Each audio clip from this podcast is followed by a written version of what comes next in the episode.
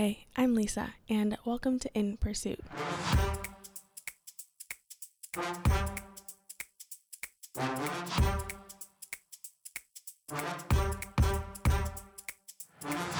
This episode is a part of the informational interview series where I do exactly that. Informational interviews are a way to understand the inner workings of various professions, and I hope to do so by interviewing different professionals in my life. Not only is it a way to share their stories and their experiences from undergrad to where they are now, but also for listeners to be able to explore the different professions and pathways that are available in life. There are so many different, not only destinations, but also ways to get there, and wherever you are in life, I hope you learn something new. For today's episode in particular, I sat down with my professor, Professor Gary Monnard, and he was my computer science professor over the summer, actually. So, as soon as I heard his story and just his experience being in the military and then also studying philosophy and then actually working in computer science, I had to hear the rest of it. And so I'm really excited that he came on and told me the full story. I won't give away too much, but let's just say there are so many added factors into who he is now, such as experiences from when he was a little boy and his time traveling and driving around Europe to what it has been like teaching and why, after all this time, he hasn't retired, even though people try to get him to. And just his passion for instilling different values in his students is so admirable. So I loved getting to chat with him, and I hope you enjoy this conversation as much as I did and learned something.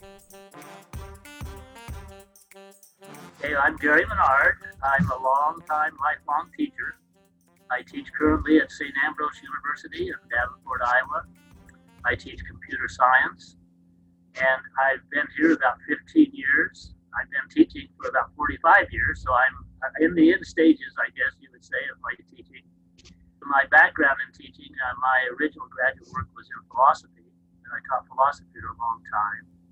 But I was interested in artificial intelligence in philosophy, and that caused me, as AI became more mature, to gravitate a little bit in the direction of computer science. Midway through career, I went back on sabbatical and got a graduate degree in, degree in computer science. As things went on, uh, one way or another, I ended up teaching full time in computer science, and I've been here at St. Ambrose for 15 years. And uh, Midwesterner, grew up in Kansas, think of myself as a small town Kansas boy. Always wanted to live by the mountains, by the sea, but I stayed in the Midwest, except for my military experience, which took me different places. So I've got a nice family. Uh, kids are grown. Uh, enjoy living in the Midwest. Enjoy teaching. I could have retired some time ago. They keep giving me incentives, but I'm still at it. So so I'm a small college teacher. I like to teach. I like to be in the classroom. Speaking about your upbringing, what was the first thing you can remember that you wanted to be? I, I don't know that I had any particular ambition. I think by the time I was in, um, well, I was interested in science and math. I, I remember reading about rocket ships. This is before Sputnik, before all of that. But this was in the early 50s when I was a kid. Our little high school had about 100 students, and there were 25 students in my class. And everybody had a little poem at the end, of, you know, but and was, uh, he will excel on life's path because he excels in science and math or something like that.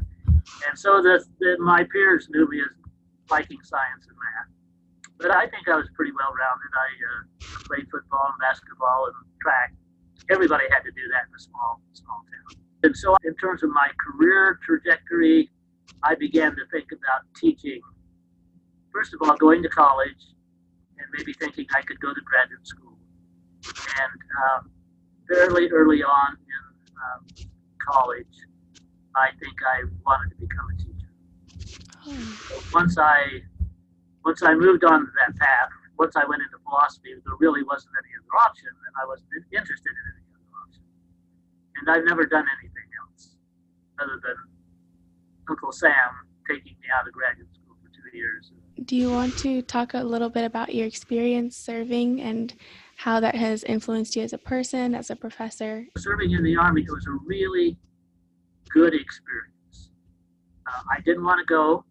This was during the Vietnam War as a graduate student at Notre Dame. I'm Presbyterian, but I've been at Catholic colleges all my life, uh, except after I went to a Presbyterian college, but then was in graduate school and in philosophy and uh, Notre Dame, and then I've taught in one, two, three different Catholic colleges on, in, in Iowa uh, ever since. But I remember that we didn't even think about going to the service, and particularly a lot of the philosophy students at Notre Dame had studied for the priesthood and decided not to become priests, so they knew philosophy because they had had all that preparation, and they had never never crossed their mind that they might be in a war, uh, firing a weapon that was really a time of uh, self-examination there in the department by everybody. There were nine of us that were drafted at the same time because they took graduate students first. We were the first ones to lose our deferments. And so we all went at once, and we all went to the head of our class because they were drafting in Kansas at 19 and I was 24. So uh, I appealed. I tried not to go, uh, but they took me, and so I served. And I ended up in Germany in uh, Fifth Corps headquarters and I learned a lot about the military, and I had the chance to travel Europe, and so it was uh, a really good experience. And people will kind of remark on how much I talk about the Army, given that it was 50 years ago and it was just two years out of my life. I worked in the commanding general's office, and so I saw everything from the top, uh, kind of through his eyes, and so you got a real bird's eye view of the uh, way the military worked even though I was a private. All, all layers in the headquarters there, you had lots of officers, lots of enlisted men. So it was, uh, and I was mature enough. I was 24 that I could appreciate being in Europe and being in Frankfurt, in the center of Europe, where you could travel any direction in a weekend and be in another country. Mm. I, I traveled 100 days, I think, altogether. I was discharged. I was coming back from my PhD comps. I'd been drafted out of graduate school. So I uh, wasn't particularly anxious to come back because I didn't want to get back in time to take the PhD comps with the other class. And so you could be discharged in Europe and get a free flight home up to a year. So I asked to be discharged in Europe, bought a car, and traveled around, uh, particularly the uh, beautiful parts of Europe, uh, Switzerland, Austria, with a car. I'd seen other places by train and plane and so on. And so then I, I got to see a lot of it at a time that the weather was right and the crowds were. So I saw Paris in the fall. I saw Italy and Rome in April before it got warm. So those that, that was it was a good experience for me, given that I didn't ask to go, and I didn't have to blame myself for choosing it. You know, it, it happened to me, and I just took it as it was and uh, enjoyed it. Did you travel to all those countries by yourself when you were driving around? Different ways. I was on tours. I took American Express bus tour to Paris and to Italy. One of my uh, supervisors had a Volvo, and we took a trip, weekend trip to Holland just on a Saturday and Sunday to see the tulips. And I had a friend, interesting friend, Larry Kimura. Was there were many of us that were there that had master's degrees uh, because they were drafting all these graduate students. And he had a master's degree in sociology from the University of Hawaii, but he was teaching Hawaiian because he was one of the very few people who could speak Hawaiian who was well educated because they were trying to keep the language alive. And he and I traveled to England uh, on a, a flight. And then after I had my car, we traveled in Austria. So we went to Austria that. And then I, I did find my family. My grandfather had immigrated from Switzerland in 1850. Didn't marry until late, so he was long uh, dead before I was born. But he spoke French to his family and wrote to them in French. And I was able to trace the family who had been out of touch for 30 years, 35 years because of the language, and I found them and I found the niece that wrote to him in French and showed her her letters, and she had pictures of my dad when he was a boy, and so that was uh, something I did by myself, but ended up doing with family. How did you even trace them? He was from a small town of about about the town I grew up, maybe 400, and I just wrote to the city mayor of the town because I had the address from my niece's um, letters, or my aunt's, well, my dad's cousin.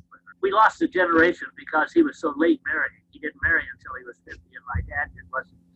He was uh, 50 to some by the time my dad was born, so there was another generation uh, there in Switzerland.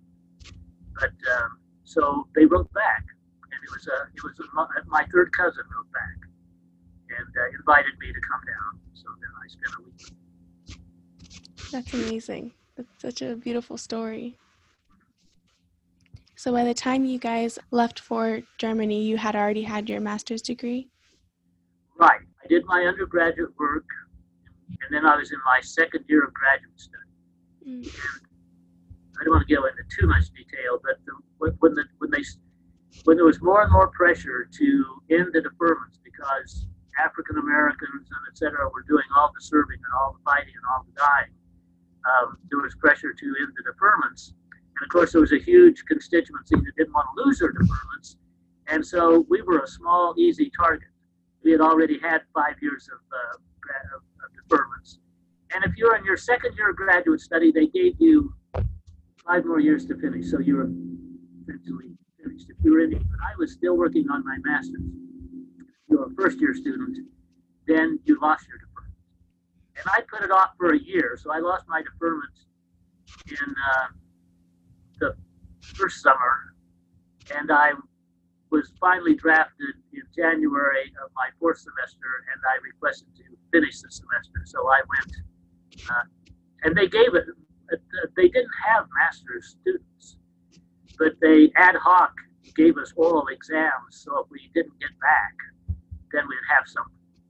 And a lot of the fellows didn't come back they took jobs to avoid the draft, or they just you know got married and did other things. So there were three out of the nine of us that were drafted that went back, including my best man, who was uh, Vernon, who was the one that actually got all the bad rolls of the dice and ended up in Vietnam shortly after he was married. So he was married and, and they were separated uh, until he was able to come home. Mm. So when did you get back for your second master's? I did my graduate work two years, and then two years of service, and then four more years. So it took me six years to get my PhD. Hmm. And then I taught, and the opportunity came, uh, a fellowship opportunity for philosophers to pursue their master's degree in computer science at Wright State University. And this was in 1985. So by that time, I had been teaching um, about 10 years. So I was about 10 years into my academic career teaching uh, when I went back for my graduate study in computer science. What made you go back? Well, a couple of things. The college which I taught at for a long time eventually closed. It was not a, an affluent college. And I had this interest. I was interested in philosophical issues with artificial intelligence. That's the reason I went to Notre Dame because they had a program which was very innovative at the time I remember watching the Today Show one morning on TV, and Jane Pauley mentioned artificial intelligence, and that was the first time I had heard it used in public. So I was studying it in 1968, and it really didn't come into the language until 10 or 15 years later.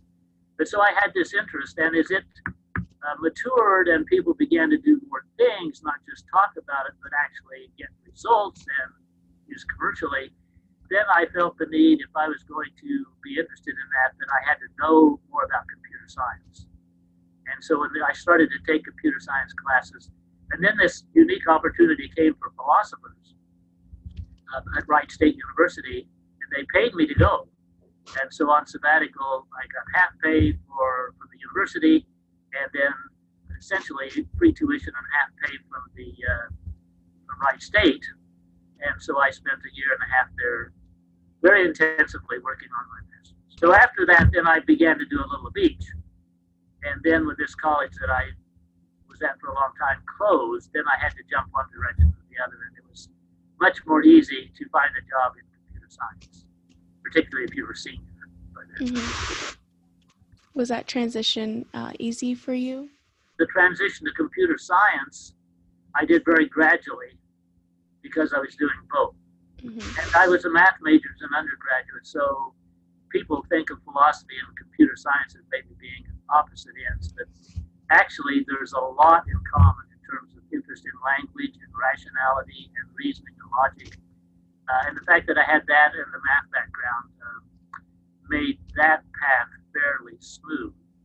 When I did shift to teach full time after the college closed, then I had to learn everything. I couldn't just pick, you know, cherry pick the classes that I was interested in, which were primarily AI classes. So that was a bit of a transition, and of course the transition of of uh, having to close a college and start from scratch and find a job. Uh, I never really looked for a job other than the first one, and so, but I landed on my feet and I found a nice position, uh, and so terms of what it could be, it was very very a little traumatic for the family because I went to Clarke College in Dubuque, another Catholic college about um, 75 miles away north on still on the Mississippi. Um, but I took an apartment there, and so I was away from my family for five days a week, 30 weeks a year, which is not bad. It's not like, you know, not as if I couldn't get home. I would come home once a week. Uh, and then I got a chance to come back to St. Ambrose, uh, which is just 15 blocks from my house. Eventually, I circled and came back home. It's hard to believe I've been here more than half as long as I was a Mary Chris. So, so I'm, I'm in my 16th year. What is an experience that has been memorable for you that has shaped you into how you've built yourself into who you are today? So I would say that the fact that I was so small as a child, I was always the lightest, shortest kid in the class. Small town, it was all the same students in the class growing up. We had the same classmates, about 25 of us, all the way from grade school through high school, off and on. Uh, and I remember the traumatic experience when I was in the sixth grade. The teacher, they wouldn't do that now, um, to teach us averages, weighed every student and put our uh, weights on the board and averaged. And I weighed 61 pounds in the sixth grade, which was about 10 pounds less than any girl in the class. And I still remember that. But I think mowing lawns, working on the farm, I had to work harder. I had to be stronger. Smallest kid on the football team. Uh, I think it toughened me up a little bit and made me more persistent and more patient. And then when I worked construction, working my way through college, again, they were hesitant to hire me because of my size. And I ended up working for them for three and a half years, uh, paid my way through college every summer. And so I think that being small, having to do more, built me up and gave me persistence and patience. And so I would say that's always uh, stood me in good stead. I don't know that I'm glad that I'm short and thin. Everybody wants to lose weight. I always wanted to gain weight. But I think all in all, it built my character in a way that helped me out, helped me get through college, helped me get through graduate school when I wasn't uh, the brightest or I wasn't the strongest. You find out that there are a lot of people that are smarter than you when you go to a PhD program in philosophy at a major university but I learned that staying in there, I say, a turtle that slow and steady finishes the race. I don't win the race, but I finish the race. And I've outlasted a lot of people that were along there with me uh, just because they hung in there. And I think I owe that partly to being 61 pounds in the, in the sixth grade. And going back to how you said that some people might think that computer science and philosophy are on two different ends of the spectrum, what are some of the issues that lie at that intersection and how have they changed from when you were studying it all those years ago to today? Well, well, first of all, I would say, you know, philosophy is a very wide ranging discipline.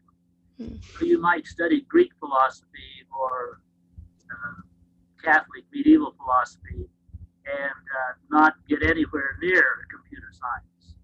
But there's a lot of mathematics in philosophy and there's a lot of mathematics in computer science. I would say the difference in terms of uh, what's going on in terms of computer of uh, AI and computer science is that the discipline is so much more mature, and there are so many places that it's being used that it almost permeates the culture now.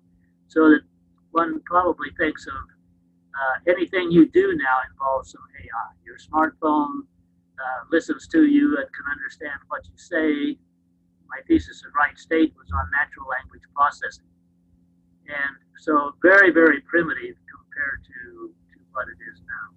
But when, when I was first uh, studying it, it was uh, there was a lot of emphasis on games, being able to play checkers or chess. That would be, and of course, very, very slow compared to what you can do now. Uh, a lot of these very powerful mechanisms are not so much due to, well, they are due to more sophistication, but they're just faster. They can do it a thousand times as fast or a million times as fast, and so they can get to answers quicker. You can explore more moves in a chess game by far by you know orders of magnitude. But in some ways, it's still very much similar. And one thing that I would notice is that the hype is still similar. That is, people like to think of it as some kind of magic, and they're always making big promises about what's around the corner and what's around the corner keeps receding. At the same time, you know, there have been breakthroughs, like you can uh, talk to your computer. And so the language skill of the machine so much better. And part of that is capacity, and part of it is, uh, you know, just speed. You can run through a dictionary, you can make more sophisticated grammatical mapping, but uh, it's a combination. And I also know that you have some interest in the ethics. So, what are some issues that lie there? Well, so in computer science, there's a very standard set of issues that I teach. One is intellectual property. So, what kind of control can you have over software in terms of copyright and patent? And so that's a big issue. There are lots of court cases. Just this week, I was studying with the students Google versus Oracle Oracle is a huge corporation that has a database system, and they are suing Google, have been since 2010, over the Android operating system, which uses the language Java. And Sun created Java, and Oracle bought out Sun when Sun went bankrupt. And Google never got a license from Sun. Uh, that was kind of okay with Sun, but Oracle has sued them. And the issue is whether or not uh, the code that they're using can be protected by copyright. So that comes before the Supreme Court this next session. It was supposed to come before the Supreme Court last session, but because of the pandemic, they slowed way down. So intellectual property, free speech. So when you talk about speech on uh, on Facebook and Twitter and all the political controversy, so that is always an issue um, with social media uh, privacy is a great issue. I don't mean an exciting or good. I mean it is an important issue, and I've been doing this for about 30 years, and so it's interesting to see what what issues ebb and flow. And so privacy's always been around, but now it's it's very it's on the front burner. And same with free speech.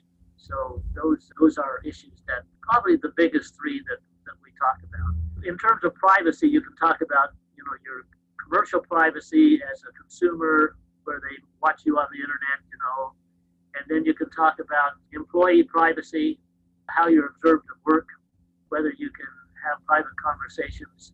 Everything we do is electronic.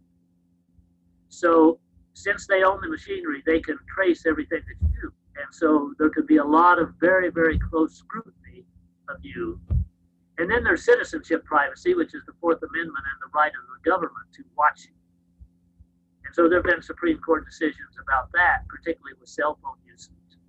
So uh, it used to be that you could listen to a phone conversation.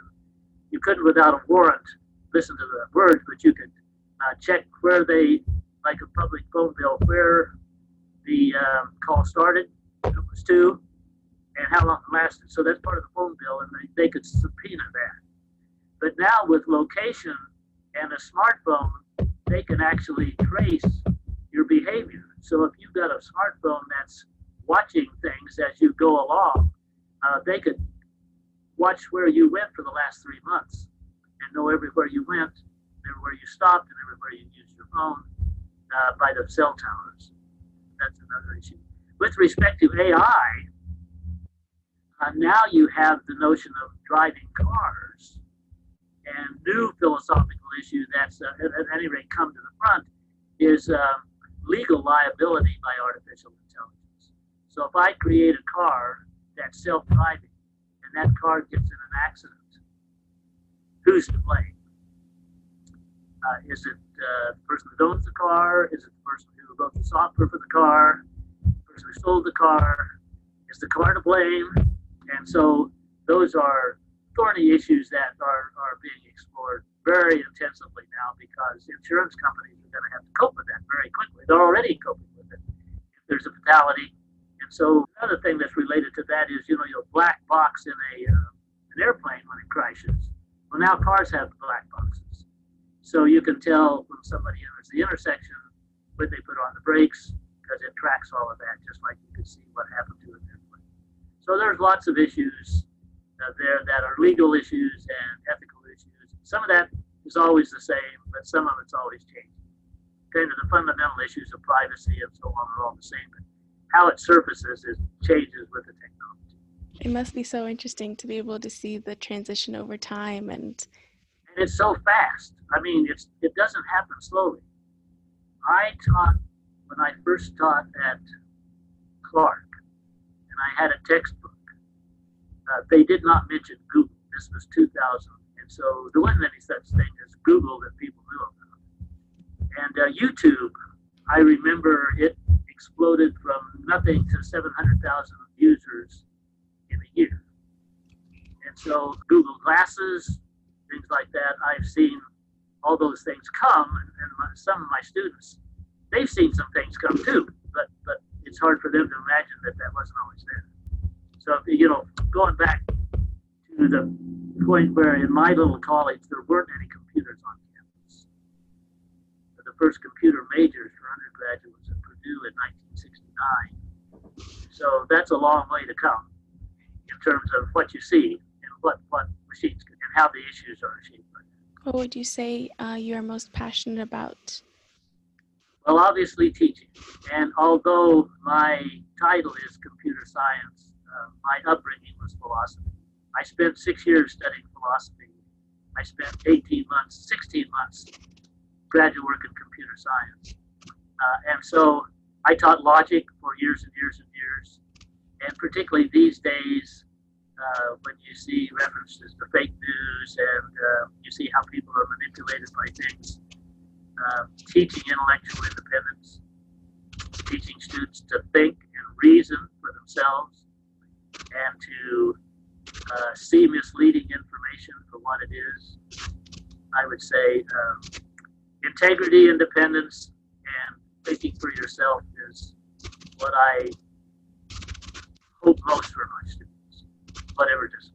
My, my wife would uh, joke that uh, every time, every every t- every TV ad is fallacious. You have an attractive person, uh, and so on. I think of Bill Cosby selling Jello. Now, why did he sell Jello? Because he was funny. People liked him. Jello pudding. Well, now, of course, uh, different story. So so there is so much that is superficially persuasive, and that's symptomatic of how people could be persuaded. I mean, could be swayed if they're not on their guard and they're not kind of educated about those temptations. Those temptations are still strong. You can't get rid of them, but you can be aware of them and, and try to so I'd say that's my and of course, it's quite, it's a little bit different in computer science. I still get to do my philosophy with legal and ethical issues. So, so they still write papers, they still think for themselves, they still critique the courts. Uh, they have to write a, a paper on a court ruling and they have to digest that and understand it and its reasoning, and then they do at least a limited critique of that. So I still do that. But even in the just the course that you took, when you're just learning the program and learning the integrity of an algorithm and how to do it right. So there's a little bit of, of that passion there too. So it's not all just saving the world or making people think for themselves on moral issues, but certainly thinking for themselves, uh, just being able to think for themselves in a constructive, critical way. And you do that in computer science, kind of in a different topic, but nonetheless, uh, reasoning well and thinking things through and uh, understanding. I don't know when I'll quit. I, I have to sometime, but I'm not quite ready yet. What would be your biggest piece of advice to your 20 year old self? Well, I thought about that when I saw the question, And I would say it's just what I said is that to be patient and persistent and to keep at it, that's pretty pedestrian advice. But I do remember when I graduated from high school at the commencement, we had uh, a, a, faculty member, the dean from the University of Kansas, which was quite a feather in the cap of the little town to have that. But the banker, L.B. Campbell, was the chair of the board. And he stood up for about one minute and said, uh, Get up every morning and go to work. And I think that's the best advice I've ever received. And so I think I learned, speaking of 20, I was 20, I was a sophomore in college, or 19 or 20 and I was a procrastinator all through high school. I was a procrastinator into college. Uh, to keep myself doing things, I would overcommit. Uh, and my sophomore year, I was taking 20 credits, and I went on two trips to the West Coast and the East Coast with the singing group and the debate team. And I ran out of gas, and I got my grade point dropped way down. And I think uh, that taught me uh, not to try to do too much at once. Uh, and I'm not very good at that always. I still overcommit, but moving steady, keeping at it, that's that's the lesson I would have told myself at the age of 18. Uh, so I wouldn't have had that crash uh, the second semester of my sophomore year in college. And what is your top book recommendation? I don't know that I would recommend this to other people but the two or three books that I benefited most from Walden by Henry Thoreau. I was an English major, and uh, Walden has philosophy and uh, science and uh, literature in it. So that's a book that I still read from time to time. It's by my nightstand. Another one is Richard Henry Dana's Two Years Before the Mast. Um, that's uh, a travelogue. He was at Harvard. He Actually, Thoreau knew of him and he had vision problems, and they said he should get away from school and take a, a, a sailing trip. But he signed on as a sailor, not as a passenger, and that's why it's called Before the Mast because he was not a passenger. And he was two very rough, hard years, and so I loved reading that book, a little bit at a time. And and then I studied Shakespeare. I studied Shakespeare as an English major two semesters and so I I don't read it for pleasure so much, but Shakespeare knows human nature better than anybody, and so I I never tire of uh, reading a little bit of Shakespeare at the time. I needed the support of the class to study 18 of the plays, but uh, over over two semesters, but but I still have that by my nightstand. But I also read romance novels just for nothing.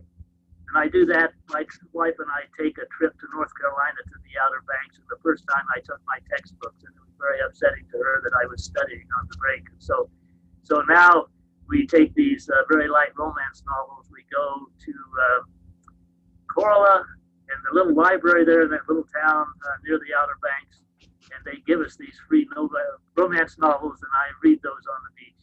So I, I go all the way from Shakespeare to the other end in terms of uh, sweet, happy endings. yeah, thank you for sharing. Thank you. This has been fun. And that was my episode with my professor. I again, I really just loved everything that he said and how he spoke about his story. And it wasn't so much about his everyday life and his everyday life as a professor, more so as the journey he has taken to get there, which I think is so unique and is just different. And I loved how he spoke about it. So I hope you enjoyed this episode and everything that was mentioned, like the books and stuff, will be linked in the show notes. So make sure to check those out if you're interested. And I will see you guys next time. Bye.